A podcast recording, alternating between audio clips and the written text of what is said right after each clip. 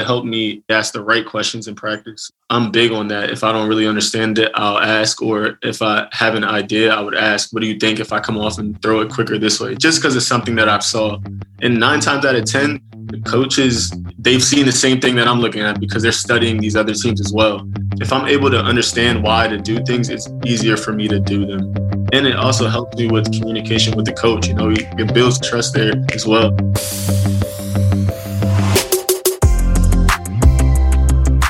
Welcome to Slapping Glass, where we explore basketball's best ideas, strategies, and coaches from around the world. Today, we're excited to welcome current European professional point guard at Drexel University, Franz Mazenet.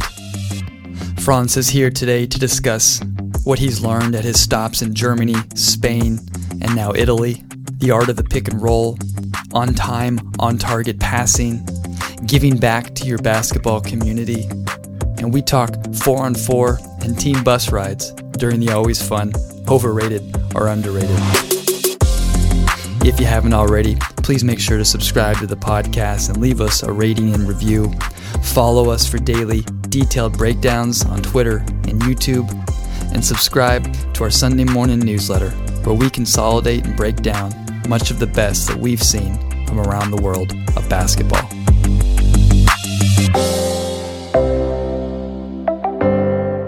And now, please enjoy our conversation with Franz Mazenet.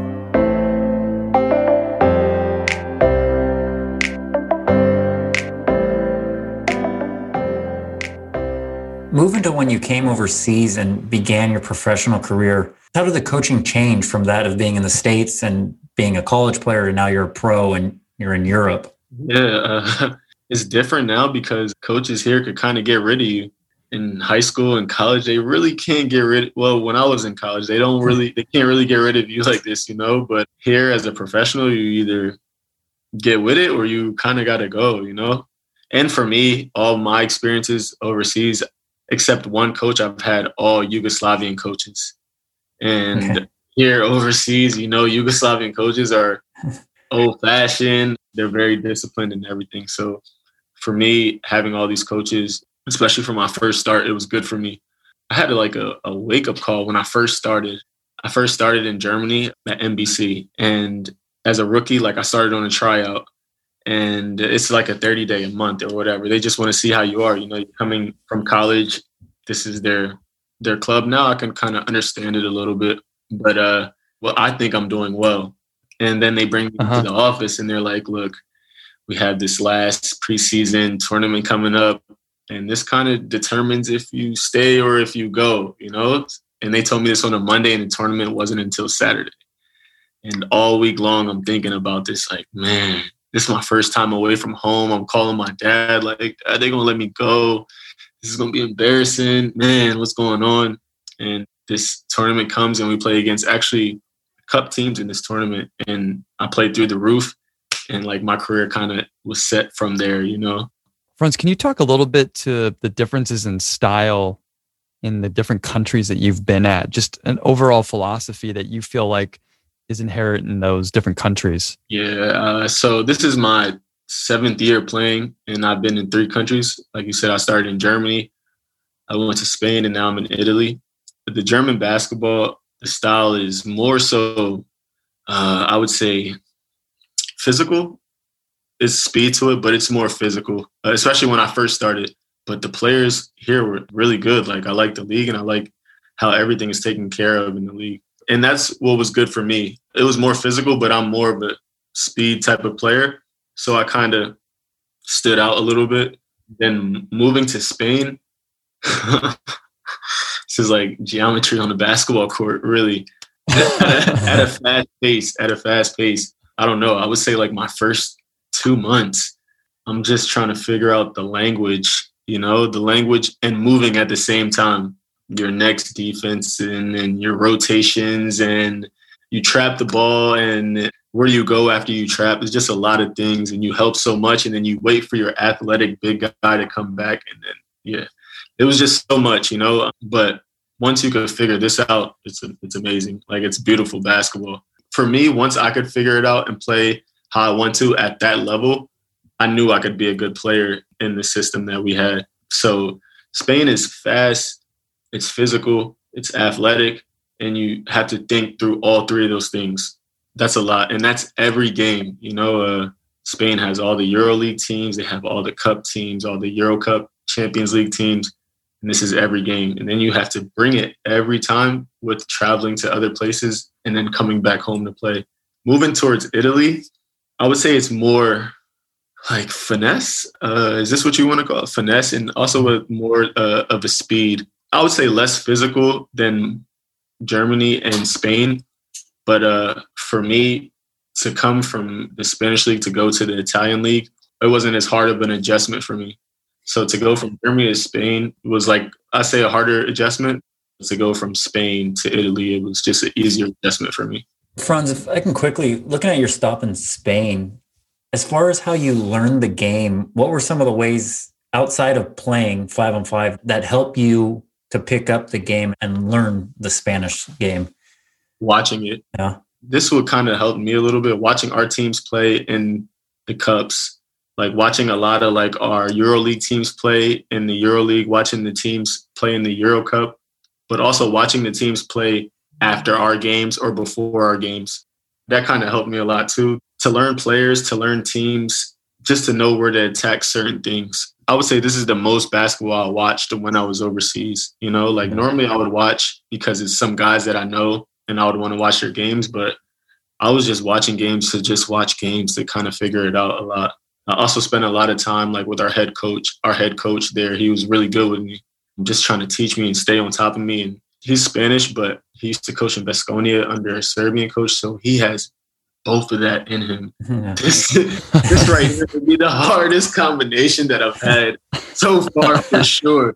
But he's a great guy though. All the coaches I've had over here have been great guys, even though sometimes I'm like, oof, you guys are crazy, but they're good guys. Okay. Franz, in terms of watching film, what are the things like that you look for, like you said, to figure out where to attack, or how do you find guys' tendencies? I look for things that I like to do, or that I do in games. So I watch how guards come off pick and rolls.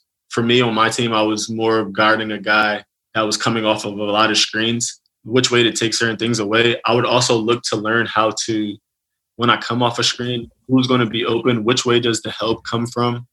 If you take this way of an angle, could you lob it to your big guy? Could you throw it over the defender to your big guy, even though he's moving at a fast pace? If the big guy's backpedaling, are you still able to throw it? If he steps up, is it a quicker pass than a slower pass? It was a lot of things I was kind of really trying to take in, but it helped. It really helped. Franz, on that same thread, when you'd watch a lot of film as a player, how would you then try to transfer it to your next practice? You know, was it something that you just now were looking for that you hadn't seen before, or you would try to rep it now on the floor, or you would talk to your coach about repping it? I mean, what would you do to help you take what you saw on film and then start to do it on the floor? I think for me, it helped me ask the questions in practice and help me ask the right questions in practice. I'm big on that. If I don't really understand it, I'll ask. Or if I have an idea, I would ask, what do you think if I come off and throw it quicker this way? Just because it's something that I've saw.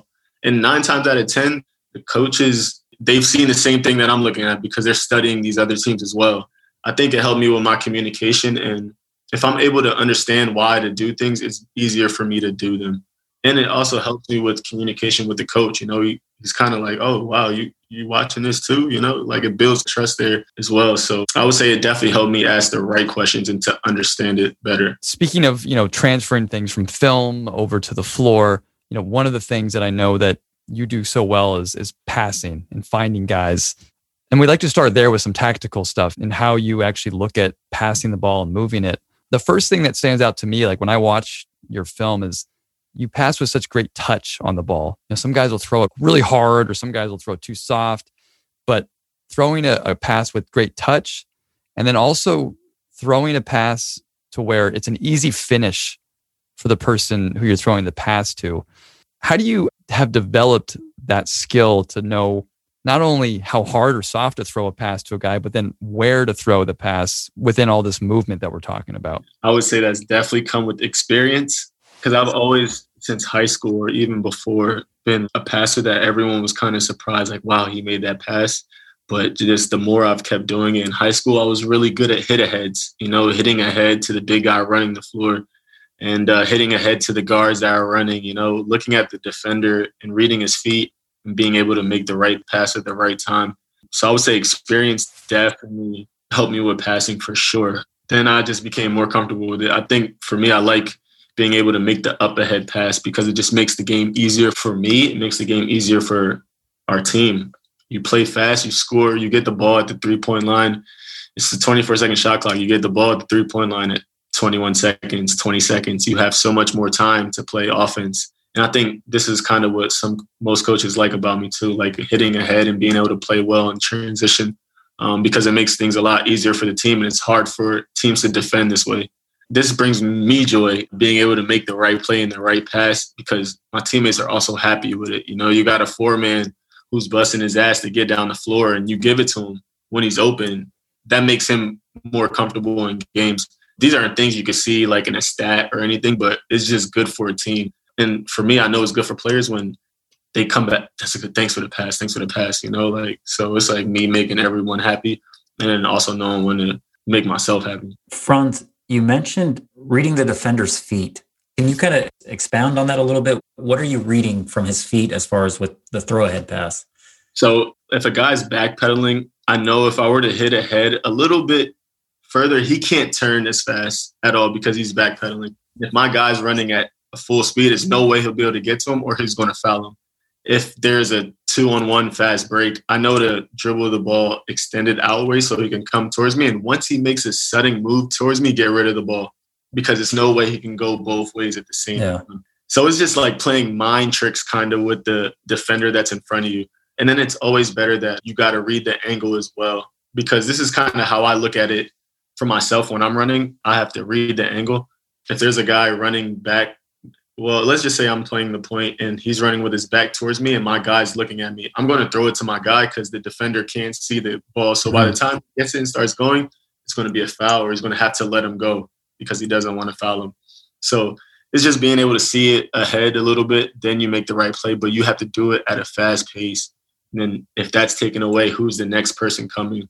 This is kind of why I like playing with the Yugoslavian coaches, because they force this discipline. Everybody runs the right lane. Everybody gets out and go. And I'm so comfortable at playing at this pace and this type of discipline. If you have people just running all over the place, people jogging, dogging it, that's tough for me because now we're just playing in front of the offense the whole time. We're going to get to the pick and roll and probably more passing within the pick and roll in a second, Franz, but I want to ask you about making the extra pass, or, you know, when you're catching it on the perimeter, the ball's whipping around, and I guess your decision-making process when the ball's in the air coming to you, do you know before it touches you where you're going with it, or how are you reading to know when you're making the one more pass or when you're going to get into a gap and make a play? Yeah, I'm looking for it as it's coming to me, and I'm also looking at the defense. So if I have a guy in the corner and his man is recovering from help, but he stops when the ball gets to me, I'm going to wing it as fast as I can because I know my man can just catch and shoot, and he's going to be late on the closeout. So if the guy's off on the help side, I know our attack is going to be him because he's going to have to close out. Our guy's going to have a shot or he's going to have a rip by, and it's going to come back to me because my guy's going to have to help, and I'm going to be the one open for the shot. So I'm always looking at it before, and it's just not holding the ball too long. When you hold the ball too long, defense stays in front of you and they can play you how you want to play. Then you're kind of forced to play how they want you to play. So if you can get it, move it around. Even if you don't have nothing, just keep moving it. Just keep moving it. Don't hold it so long. It keeps defense on their toes. On the extra pass, let's say you're on the wing or the slot and the ball's coming to you and you know you have a shooter in the corner. When it's coming to you and you're looking to say, hey, I'm going to catch it and make the one more pass. But as you're going to make the pass, it feels like the defender's closing the gap and he's not open. Then what's your read? Are you then saying, hey, now I'm just going to get into that gap and make a next play? Or what are you thinking then? I'm attacking. I'm going to attack. And wherever it comes, then I'm going to make the right play or I'm going to get deep in the lane that I got to finish. For me, it's always good when if I catch the ball on the wing and a guy's closing out, I love to attack because you have so many more options. You have where the pass came from because his help has to come. And if he doesn't get the shot, he's going to make the extra pass to the next guy. So always to catch to attack first, but if he's open, you got to get rid of it right away. And this comes with like team chemistry as well too. You know, you got to have the right guys for this, guys who are kind of selfless, you know. If you got guys that want to hold the ball a little bit too long, it's just going to hurt. If a guy doesn't make the pass, I'm telling him he has to make the pass. We have to play this way. We have to play this way. If you catch it and he's open, we're not going to catch it, hold it, and then get rid of it. Now he has no shot. Catch it and get rid of it right away just so we can keep our offense and everything going. And guys kind of they understand this, you know, and they take it in, like, because I don't want to tell you something that's going to hurt our team, and I'm not going to yell at you, you know. I'm like, look, listen, I think when you catch it right away, catch, get rid of it, catch, get rid of it. So I always, I don't want to say train our guys, but I always try to put in their head, like, how I also see it too, because when they receive it from me, they like it. So be the guy to do it for the next person. Sure. Franz, I got a question about throwing bounce passes on the perimeter. And now, of course, there's always going to be times where the defense is going to dictate the bounce pass. I guess my question is, what is like the technique or kind of the skill of the bounce pass? So if you are hitting that shooter, you know, you're not messing the rhythm up where they can still catch and shoot.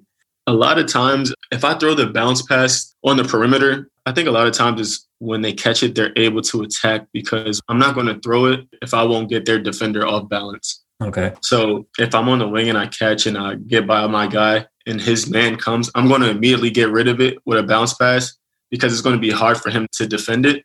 And my player who catches the ball, he's either going to have an open shot or really be able to just attack. It is kind of dangerous sometimes. Like in Spain, it was tough to really do that because teams would play next defense and they'll be in that gap. So you couldn't really throw the bounce pass a lot. So I was doing a lot of jumping and passing. I know coaches don't really like when players do that, but I was doing a lot of jumping and passing just to get the pass there. Because once you can get it there, he's so open for the shot. But for me, it's all about you have to read the defender to get the right bounce pass on the perimeter. Because honestly, if a guy gets it, it's a fast break layup because you're already committed. His man isn't ready to go, and it could get ugly. Yeah. On that similar topic of potentially throwing passes that coaches don't love, the one-handed pass is something that as coaches, we teach the two-handed chest pass and don't jump in the air. But like you're talking about, sometimes a one-handed pass off of a dribble is a much more effective or quicker pass, or the jump pass. Can you talk to that? For me, coming off the pick and roll, the one-handed pass is almost kind of the right thing to do for me. If I'm coming off to my left and just before I can get both hands on it, I get rid of it with one to the wide open guy right away, and he's able to shoot quick. If I got to gather with two, gives the defense time, gives the big man a lot of time, gives the help time to get back. So it just how fast you can really get rid of it with one, because it surprises the defense at the same time. But this is something I think that also comes with experience. I like coming off and being able to hit opposite corner or opposite wing with the one hand, you know, because I don't know, for me, it's just quicker. It's quicker for the ball to get there, and the defense is off balance. Franz, if you were to teach passing out of the dribble, I guess, what are the key teaching points, or what are you, when you're passing out of the dribble, what are you emphasizing in yourself? I'm looking at the help, not the big guy, but the off help to where the ball could go to. So again, if I'm playing off, going off to the left side of the court, looking where the help is on the right side. If it's a little bit too much in the lane, because here, again, overseas, you could be in the lane and they teach. If he's a little bit too much off, you can get rid of it so fast to the corner and he won't be able to do anything at all. So it's all about reading where the help is at the same time and not being predictable. If you come off every time, teams are going to get onto it, but you have to be, one, you have to be aggressive. I think that's the first thing. You have to be aggressive. And then two, you have to read where the help is. Mm-hmm. If teams know you're coming off just to pass, they're just going to stay with their guys and not even help so much. And you won't have a pass. You have to play one-on-one with the big. This isn't really a good thing to do. But you come off being aggressive, trying to play in different attack areas, then teams are like, oh, okay, we really have to help. We have to respect this. Then you can get off of it. Yeah. And with the technique, looking at the pass itself, how are you controlling it and delivering it on time, on target? Honestly, it's before I can dribble again, honestly. So I take one dribble and I'm looking already. Yeah. And before I can go again, I'll get rid of it. It's something that I've never really had to practice. It just kind of came towards me. But it's being able to throw it while you're off balance, while you're moving, or while you're still making a decision. So it's really, like we said in the beginning, it's like slowing the game down. Yeah. So it's really like slowing the game down a little bit, but still moving and being able to read and still playing fast. Because I was taught my first year, don't play a lot of dribbles coming off a pick and roll. First dribble gets you off. The second dribble, you could be able to make a decision. And this is what the coach taught me. Mm-hmm. So that kind of just stayed with me. So my second dribble, I'm either making a decision to hit an open guy or to attack and be aggressive. Franz, you kind of naturally transitioned us into our pick and roll conversation. And so going now into the pick and roll and going into the reads and all that, I want to start with pre-pick and roll, before the screen actually gets to you, how you're setting your man up, how you're reading the screen, how you're reading the backside defense, kind of your progression to set your man up to have an effective pick and roll. Yeah, I always want my guy to be lower than the screen. And I always want to play the screen low. So if he goes under, I can shoot. Always have him off balance before you use the screen, because then he'll get hit no matter what. You always want to make sure he gets hit on the screen. And also where you catch the ball as well. For me, I like catching the ball where I can attack, but I can also play pick and roll. So all these things are thoughts that I think about before I catch the ball. Let's just say if I don't have it, before I catch the ball, I'm thinking, okay, I need to catch it here. So if when the screen comes, he has to go over. I want to catch it in the corner. So the guy has to go over and help, or the big man has to step and I can get rid of it for a pass. So it's just thinking about where I want the ball, where I want to start the pick and roll, and being able to get the guy off balance. Going back to keeping him off balance, when I watch you on film, you do such a great job of stopping, starting, going, coming back, setting your man up. Let's say you have a live dribble. How are you setting him up with your body and with your pace before the pick and roll? Now, this is something like I kind of had to train a little bit, just different ways of doing it with live dribble. If I'm coming down a sign, to maybe attack really aggressive and slow up, maybe back to the basket a little bit, face up, and then go. Because I didn't know all the different ways, so these different things that I had to learn on my own. So it's always, with the live dribble, always be aggressive, stop, go, but know when your screen is coming. Franz, now coming off that screen, I'm curious, and let's say they're in a drop coverage or they're not blitzing out at you. How do you go about manipulating the defense as far as, we talked about that hitting that corner guy. So how are you kind of maybe trying to get the tag to sink in or the tag to get off to maybe move the defense and open up some passes for yourself? And this is kind of the fun part to me. It's a game, really. I'm trying to get the big to just bite at you a little bit. So maybe it's you pick up your dribble like you're going for a layup, but you have no intentions of a layup and the big comes to help and you get rid of it. For me, when I come off a pick and roll, it's always reading the big because I like making the pass to the big guy for the layup. Mm-hmm. But I know if I can't get this, I also know which other outlets are going to be. But when it's just me and the big, if it's on a 2-on-2, me and my big and the defender and their big, I'm always trying to bait the defensive big guy. I always bait him, always make him take a step towards me, maybe dribble out a little bit as if I'm going to shoot and get rid of it. This is the game part, and this is the fun part I like the most because for a guy that likes to play pick and roll, it's the rewarding feeling when you can hit a guy to just easy layup. It kind of feels like you score. For me, when I always get so hyped up when this happens. I got to calm down. Like, all right, just one pass. Let's get to the next one, Because then I feel like, okay, now it's going to be a good night because now he doesn't know if he has to help me stay with his – I can finish, then help has to come from other places. And then this is really like a game, almost like a cat and mouse game. How aware are you of your man who's maybe fighting over that screen? And what are you doing maybe to keep him out of the play? Or I guess, what's kind of your progression with your man recovering? a lot of guys are different. Some guys like being physical with their man coming off, so maybe bumping and playing snake and keeping them behind. Yeah, I like using my speed and having distance.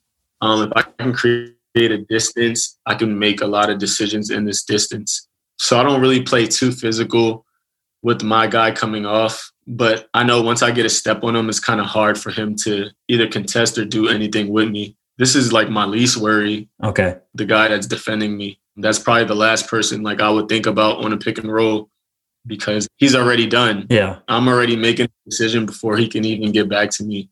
And me being a little bit taller, I'm also able to see over and be able to attack, and he's not able to find me. So he's kind of the last guy that I think about.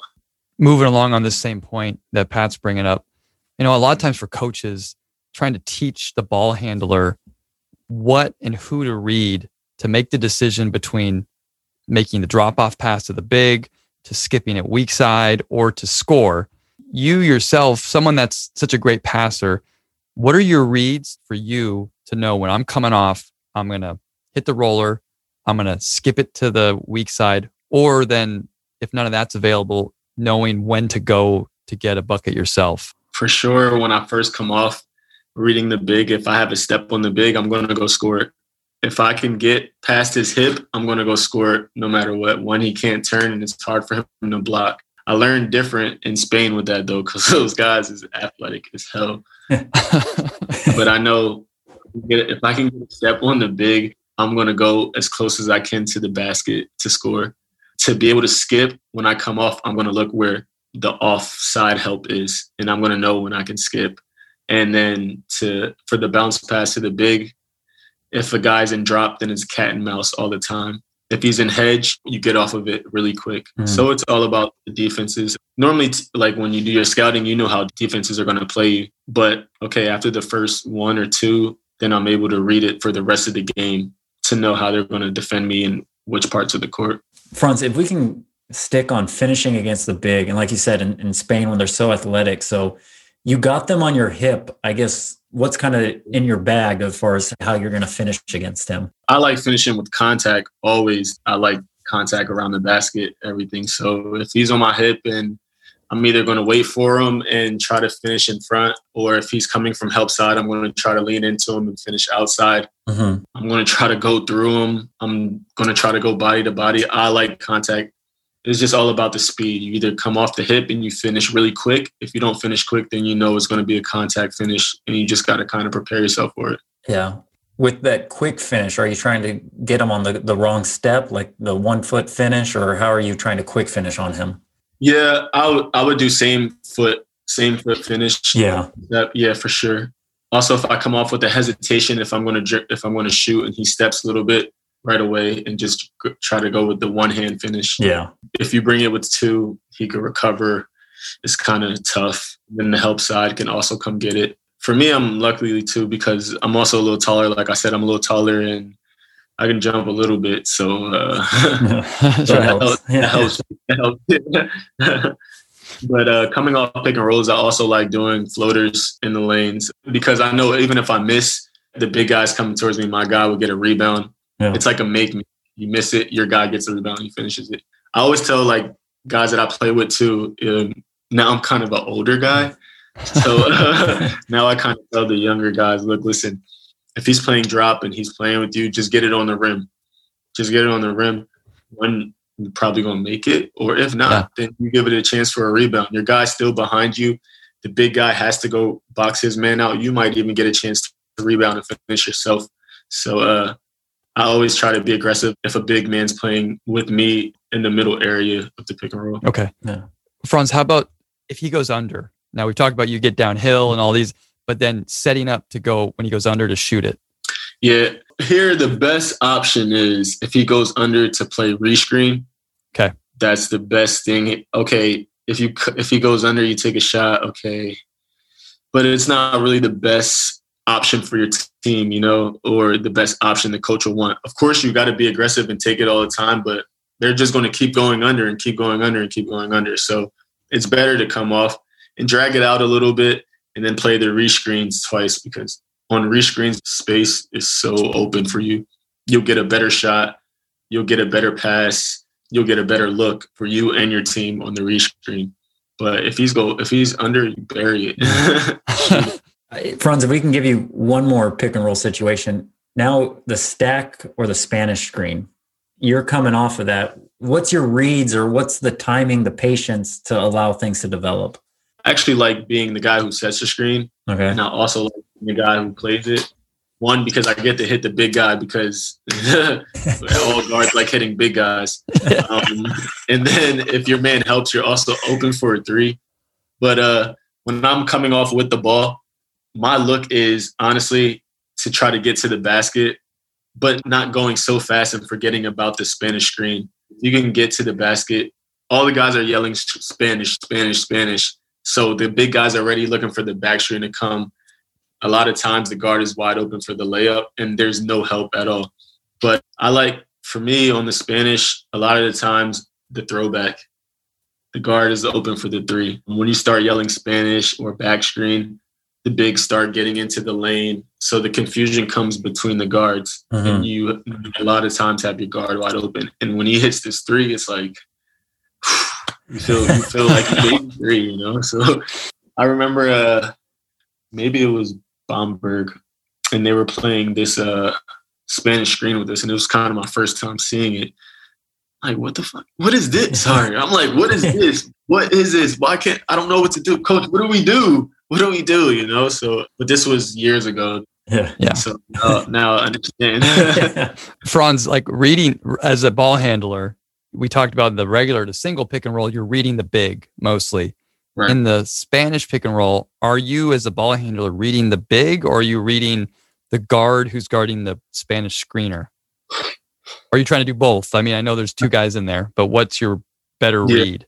I think the better read is the big, because if he messes up, it's an easier play. It's an easier layup for you, a wide open layup for you. Mm-hmm. But if he gets hit and the guard does not help, it's a dunk. But that's probably the hardest pass to make is to the big guy, because it's so much going on. It may be a bump at the end and it may slow him down and the ball just go out of bounds. But I think the read is definitely the big guy, because he makes the wrong step, then it's an easier play. Okay. Franz, last topic we'd like to move into before we get to our overrated, underrated. We do briefly want to hit on off-ball defense. And you know, at the levels you've played at, I know there's all kinds of action and screens and misdirections and stuff for shooters and guys coming off screens off the ball.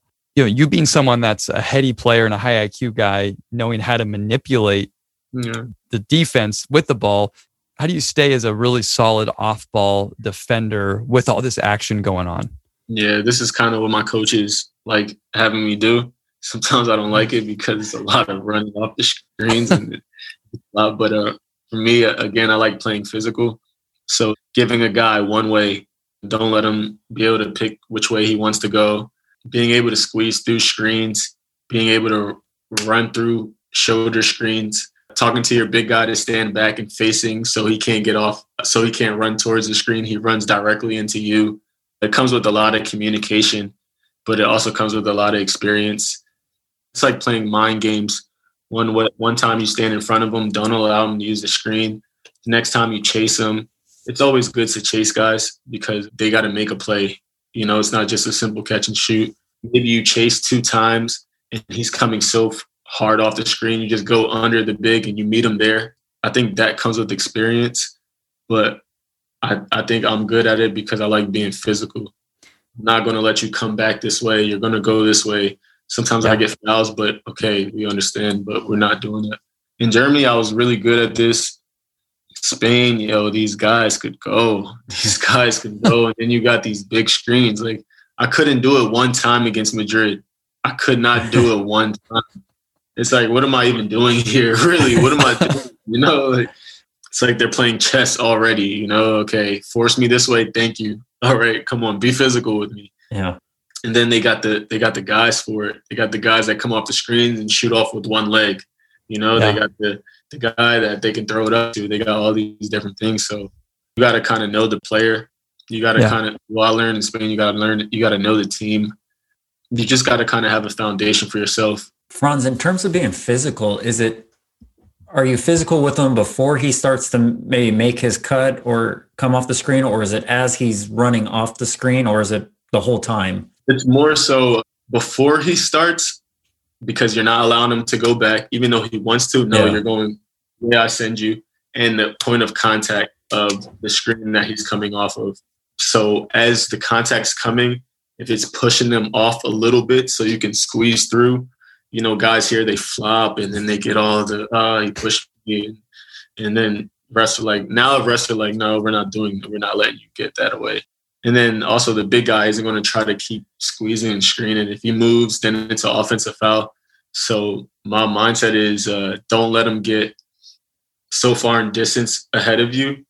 And at the point of contact, be there. So all three of you are there together. Gotcha, yeah. The screener, you are, and him at the same time. And then you got to be able to take a hit too. Franz, you mentioned Madrid was just so difficult, or just the ACB in general with all this off-ball action.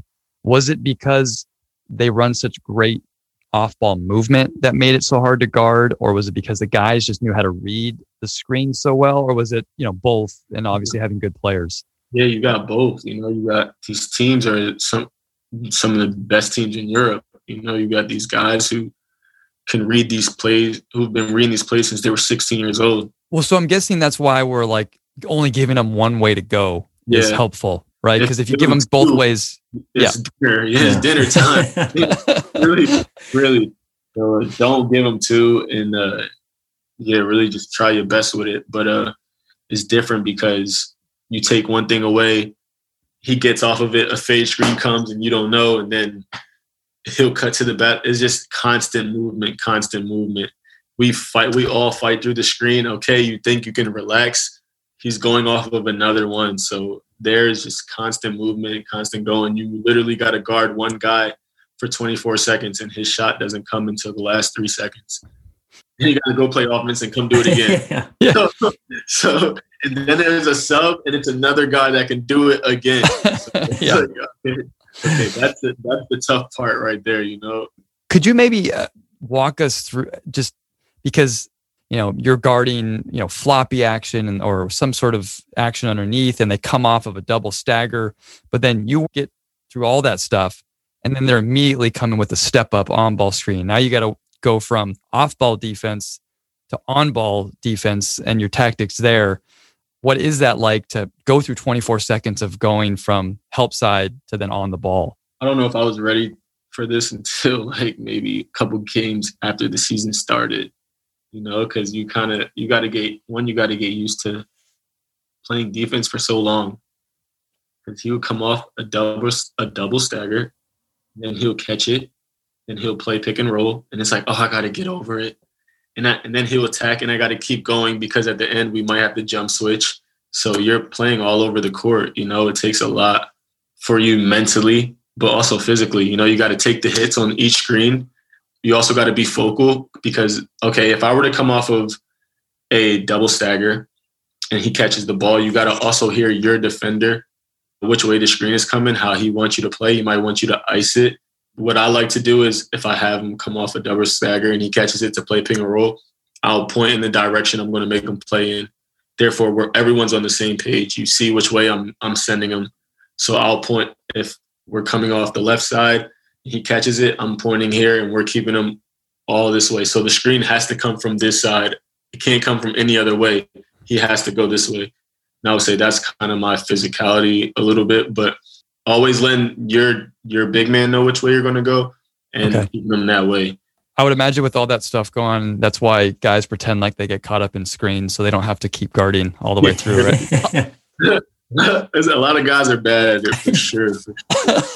I'm not one of those guys. That's right. That's why you're still playing. Right. I'm not one of those guys. You don't get through one of those screens, or you don't fight over that ball screen, it's gonna get cold on the bench. It's gonna get cold.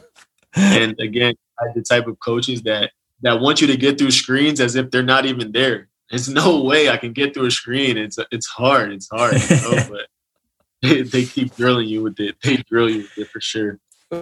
Franz, if we can look at one last kind of off-ball defensive situation, and that's when you're the tag man. I'd be curious to hear, how do you navigate being the tag, when to tag, where you should tag, but also not overcommitting to where you're opening up that skip corner and unable to close out at? I would say defensively, this was probably the most difficult for me because you have to read so much. You got to read where the screen's coming from. First, you have to be there. You know, you don't want to be going as the movement is going. So you have to be there first. Then you have to read your big. If he's moving, if he's coming back and being able to keep the pick and roll or the situation in front of him, or to keep his man in front of him so he can't get behind for a pass. And also, as the ball's coming towards you, you also got to get back towards yours a little bit as the ball's coming, because if not, then it's just going to be an easy pass and an easy shot.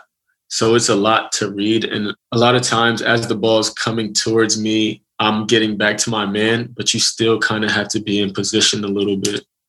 It's a lot to read on a tag, but the most important thing I would say is starting there. If the ball's on the right wing, already be in off-help position. Don't be late there. And then using your communication. If there's a guy above you, take the guy that goes up. I'll stay with the guy that goes back.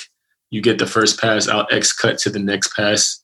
I think that comes with like team rules, you know, like how you play your team defense. Yeah. If I know I'm going to be in help side and I'm going to tag, I trust that if the first pass goes to the corner, my guy is going to go and I'm going to X cut and take his. If I get beat, I know he may help and I may switch back to mine. And it's just a bunch of different defenses that you kind of got to trust others to do their job as well. Yeah. Speaking with that starting position, and you mentioned it's a lot of maybe defensive scheme, but is there kind of like a overall prevailing kind of idea of like be 2 feet in the paint, like put yourself under the basket if you're going to be that tag guy, or 1 foot, or where is that starting point? Normally it's depending on where the pick and roll is. Mm-hmm. If the pick and roll is high, I'm more so 1 foot in or two, more one, not normally two. But if the pick and roll is high, I'm a little bit up. Up the lane? Yeah, up the lane, exactly. If it's a little bit lower, I'm maybe a little bit less up the lane. But I'm normally 1 foot in because I got to be able to get to both and I got to be able to read at the same time. But I know as long as I can get to them, I'm already in good position. Yeah. You know, you just got to be able to get there and wall as much as you can, and your big will come back and help some way, somehow. It's definitely a tricky situation because you also got to watch your guy from cut. And again, but even here in Italy, like your guy, they cut behind, and it's just a lot. You're so focused, and the guy cuts, and you just there looking stupid. You like, and then your guy gets a layup, and you don't even want to look at the coach running back, and then you get in more trouble for not looking at him. So, Franz, we appreciate we've. I know we're testing your brain with all this stuff. I like it's like I could get it off. You know, I can get it off my mind. Yeah, we do want to transition now to a fun segment that we call overrated or underrated, and we've each got a couple of different scenarios for you, basketball-ish, and you can tell us if it's overrated, underrated, maybe why, and then we can have a fun little discussion around it. Cool. Okay, so first one for me. Overrated or underrated, the team bus ride? Wow. It is overrated. Okay. No. Yeah, it's overrated. Okay. You mean by the length of the bus ride, or? I just mean the whole experience. It's overrated. Guys put their Netflix on, they go to their seat, they chill. You make a stop here, guys, they go to the bathroom, they get back. Oh yeah, it's pretty much overrated. You get cramped. You get cramps in your legs. You got to bring a pillow, the bumpiness. Yeah, it's overrated for sure. Franz, is there a situation where it's underrated, like after a big win? One of my teams, when we would have a big win, would make a stop, and the coaches and the GM would get us some beers. So so I would say that's definitely a good thing, you know. After big wins, it's definitely underrated. It's not enough. Yeah. Those beers are probably not when you were at Drexel. That was the prep. Definitely not at Drexel. One of these countries, though. One of these countries, they did a good job. Okay. All right, Franz, overrated or underrated? 4-on-4. 4-on-4?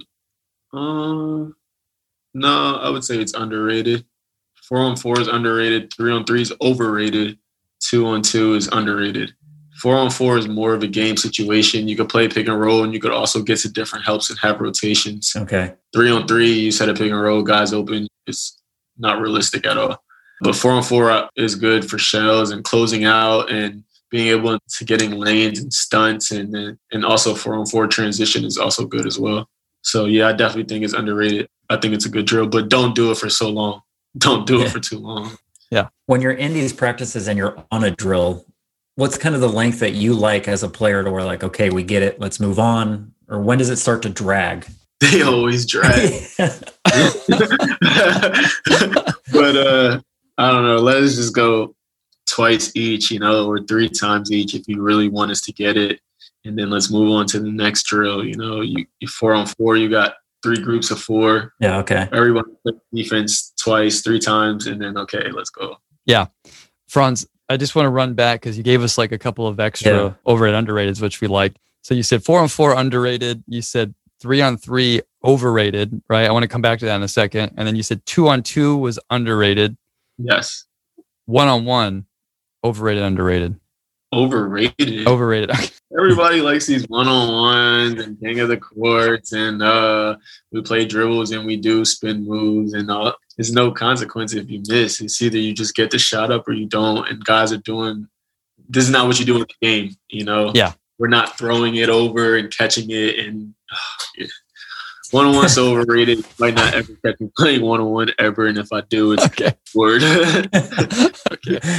Well, then I want to go back to the other overrated one, which is 3-on-3, and I think it's really interesting you say that because as coaches, we love 3-on-3 to teach certain things, but I like your point of view from a player standpoint of, and like Pat and I've talked about too, teaching 3-on-3 with the pick and roll. It's like everything's open because it's just. It's hard. So can you expand a little bit as to why you think 3-on-3 is not as good? I think 3-on-3 with the pick and roll is overrated. You know, if you put 3 guys on the baseline, 3 guys at the top of the key, and you roll the ball and one has to close out, then you may have to run into the position of help and not directly to your man. Okay, I can understand this being more helpful, but playing 3-on-3 with pick and roll,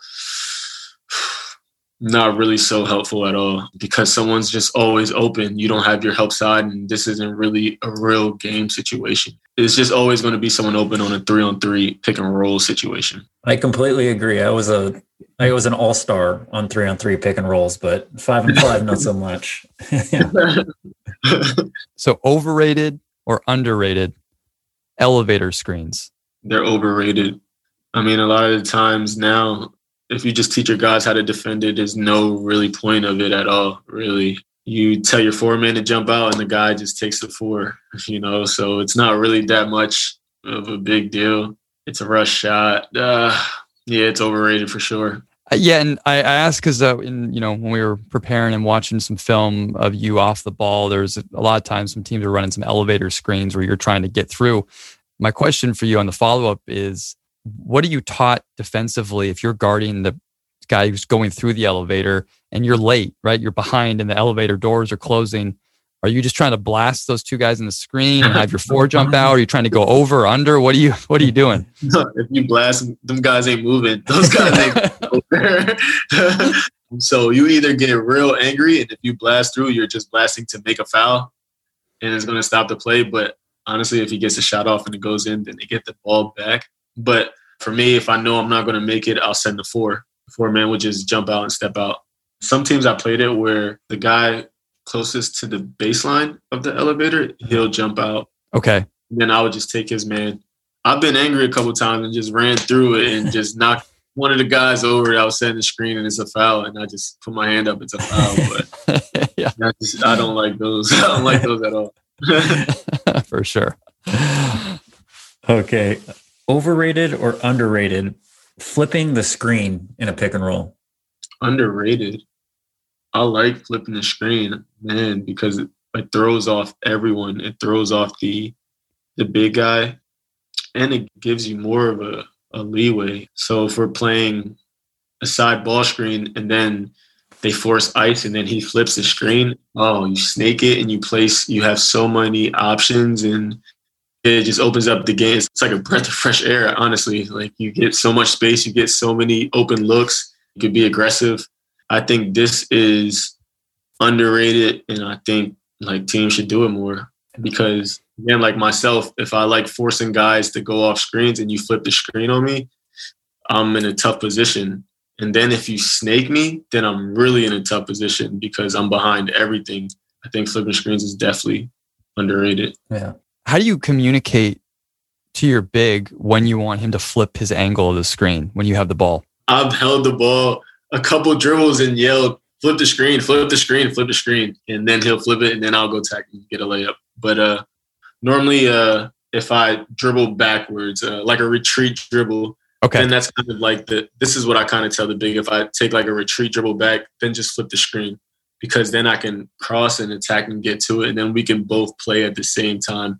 But if I'm not being vocal, then I just yell, "Flip the screen." It's good for you and your big if you have like also great communication. And with all the bigs I play with, like I always have like a on-court chemistry because I like playing pick and roll and then they like getting layups, you know? So it's like... right, makes sense. So, yeah. Right. I see why we're so cool. Yeah. If we make the ball screen, if it's a top ball screen and the guy's just playing you straight up, is there any sort of communication with if like the big maybe trying to flip it to mess up his defender? So is there any kind of communication that he'll signal to you or you signal to him? So obviously you both know which way to go. This is kind of before you talk about this before. Okay. Because that could go wrong. Yeah. That can really go wrong, you know. On some teams, we actually, we had like a 2 or a 1. Like it's just odds and evens. It would make different things. So okay. We'd always be on the same page before he even came.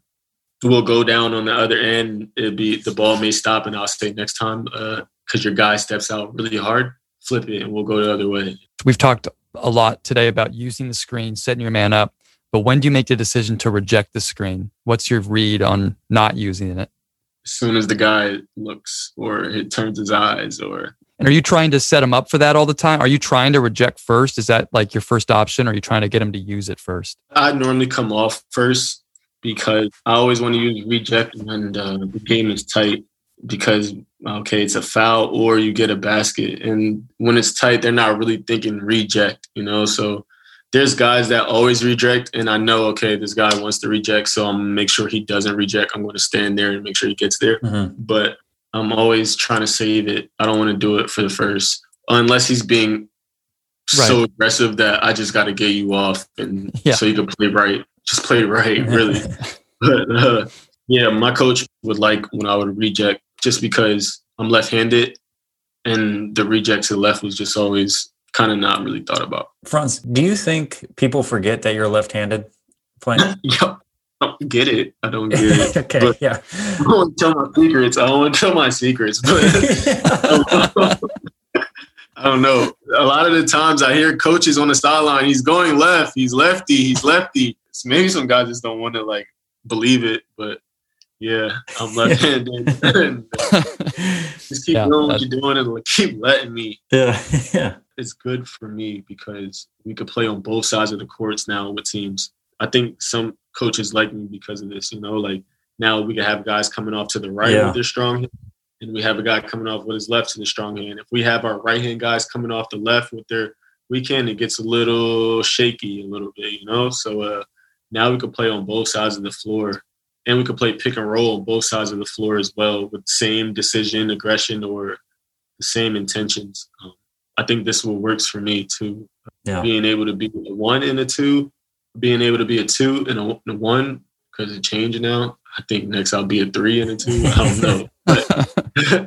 But being able to be a 2 and a 1 and being able to play on both sides of the court, I think that helps me with jobs, honestly. I think it's a great point. I mean I'll see it teams out in Europe, they'll run like a turnout, but it's always turning out so they can get to the right hand on that pick and roll, like, and coaches tell them like, no, don't just go out this side, we want you using your right. This year I'm the only guy going on I'm the only left hand, and the year before in Spain too, left hand.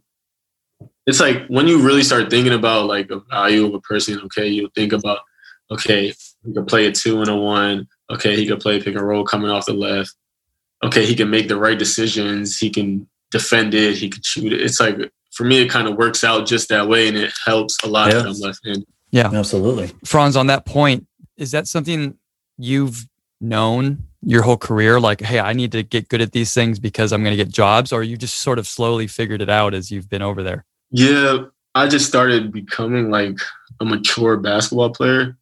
Yeah. And what I'm good at is what I'm good at, and what I'm not is what I'm not good at. Like, I'm not really good at one thing, but I'm average in a bunch of different things, you know? So it's like Swiss Army knife a little bit. Sure. So it works that way for me. You know, I'm not just a guy who's really good on offense or a guy that's really good on defense. He'll give you 80% in both, you know? It's like, so now when I train for just what I'm going to do in the game. You know, before when I first started out, I needed to do every drill in the world. Is Kyrie doing that? I'm doing that. Is LeBron doing that? I want to do that too, you know? So, but now as you grow up as a mature basketball player, what works for you is what you need to work on. Of course, you can expand your game in different ways, but what you can do in the games is what you really work on. Absolutely. Yeah, it's really well said. Yeah. Well, Franz, you're off the overrated, underrated hot seat. That was awesome. We're going to finish up with you right here. We have one more question for you, but before we do, this has been a blast. So thank you for spending the time with us. Yeah, thanks a lot. Thanks for having me. Really, love talking basketball. As you can see, when you're done playing, I'm sure there'll be plenty of coaching opportunities for you out there. So, hey, to finish, I know that you're someone that does a great job and you're cognizant of giving back to your community that you came from, Trenton, New Jersey. And you've had a lot of people that have helped you in the community when you're coming up. And now that you've gone off and had a great pro career, you know, it's something that I know is important to you to give back to your community. I'd love to hear your thoughts on that, about going back to your community and being a part of it. This is big for me. Just always being able to go home and be the same person I was before I became who I am, you know, like, maybe not a big deal to the world, but to my city, maybe a bigger person. You know what I mean? So it's super important for me to, when I go back, to always do something for my high school, I do scholarships for my high school. I have a basketball league for my city. Crime is high. What do I know that I can help with? Let's get guys into a safe, comfortable space and have basketball. And we're in an arena when they could be outside running around doing bad things, you know. Let's bring the whole city together. I do this alumni league, and it's a bunch of different high schools in our area. All the alumni players, they play on one team and we play together, and it's all fun and love, you know, and everyone in the city wants to come around and see it. So it's like finding different ways that I can always show love and show my presence in the city. Anything I can do, things that I don't even plan to do. Someone may ask me, hey, can you come talk here? Hey, can you come talk there? And I may be busy all day. All right, I'll come do it, you know? So it's just really big for me for people to know me in my city. One, I'm not around as much. So when I am there, I want to make as much of an impact as I can. But even when I'm not around, just to make an impact, if it's messaging the young kids back at home, if it's watching their games on YouTube, if it's doing anything I can, you know? So I always like being present. I always like doing as much as I can. I'm always thinking what I can do next for my city. Franz, and that's amazing too. Just, you know, a young guy like you to have that kind of foresight to do that. What is it about the game of basketball you think, you know, brings people together and helps with building community? Yeah, everybody likes basketball. You know, when you start getting into your city basketball, everyone likes the trash talk. Everyone likes the activity, the music, the microphone, people getting off work and being able to go do something, you know? So basketball really brings people together all over the world. And I love it. And this is what I love to do. So it's easy for me to bring basketball back at home. You know, it's easy for me to bring my experience back at home. Everyone kind of likes me for doing this, you know, being able to come out to Italy, being able to come home and bring jerseys back or shorts back and give them. And everyone, you see people walking around with it. So basketball is just something that really brings people together. It makes people happy. It's a quick game. It's a fast game. You could trash talk. You can express yourself in the game of basketball. You know, people can see your expression. people after that, now the internet's a big thing. People go home and they talk on the internet about the games. You have pictures. People are posting pictures from this. So it's a lot with the game of basketball that can make someone's day, honestly. It could be a guy, like for my league, it could be a guy who had a tough day at work and he gets in the game for 30 seconds and we get a good picture of him. And now it's his picture for 2 years in a row, you know? So it's like a bunch of things that could just make a person happy with the game of basketball.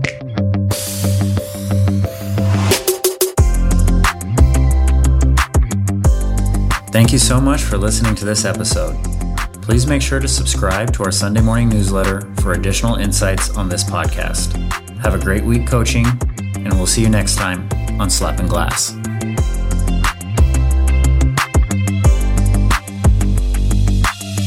But do we have a name yet for this thing? I have like slapping backboard. Slapping glass. Slapping glass. That's kind of funny. I like that. That's good. Let's roll. Slapping glass.